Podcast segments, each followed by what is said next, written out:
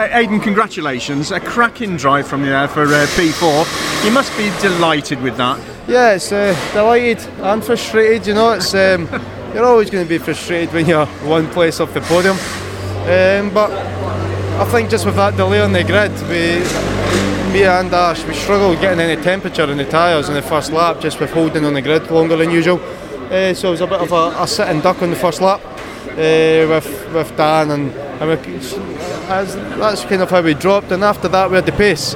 But you know, Dan didn't have any weight, and I was you could see it in the straight lines. I was getting tucked up, good exits in the slipstream, and still dropping backwards. So yeah, just the weight hurt us a bit. It's going to hurt us more now. But we're up to sixth in the championship, and uh, yeah, I never really expected that a couple of meetings ago. So we've got to think about the points now. Things have changed. We used to think think I'd risk it all for the, the trophies, and now we, we, need to collect points for the team championship. And those points there have lifted you in the in the individual drivers championship as well, which is great news. Yeah, it's uh, it's fantastic to be so far up, um, and the people around us. You know, we've got a few guys starting at the back, so we've got a real opportunity to try and make more ground. Yeah. So that's that's got to be our focus.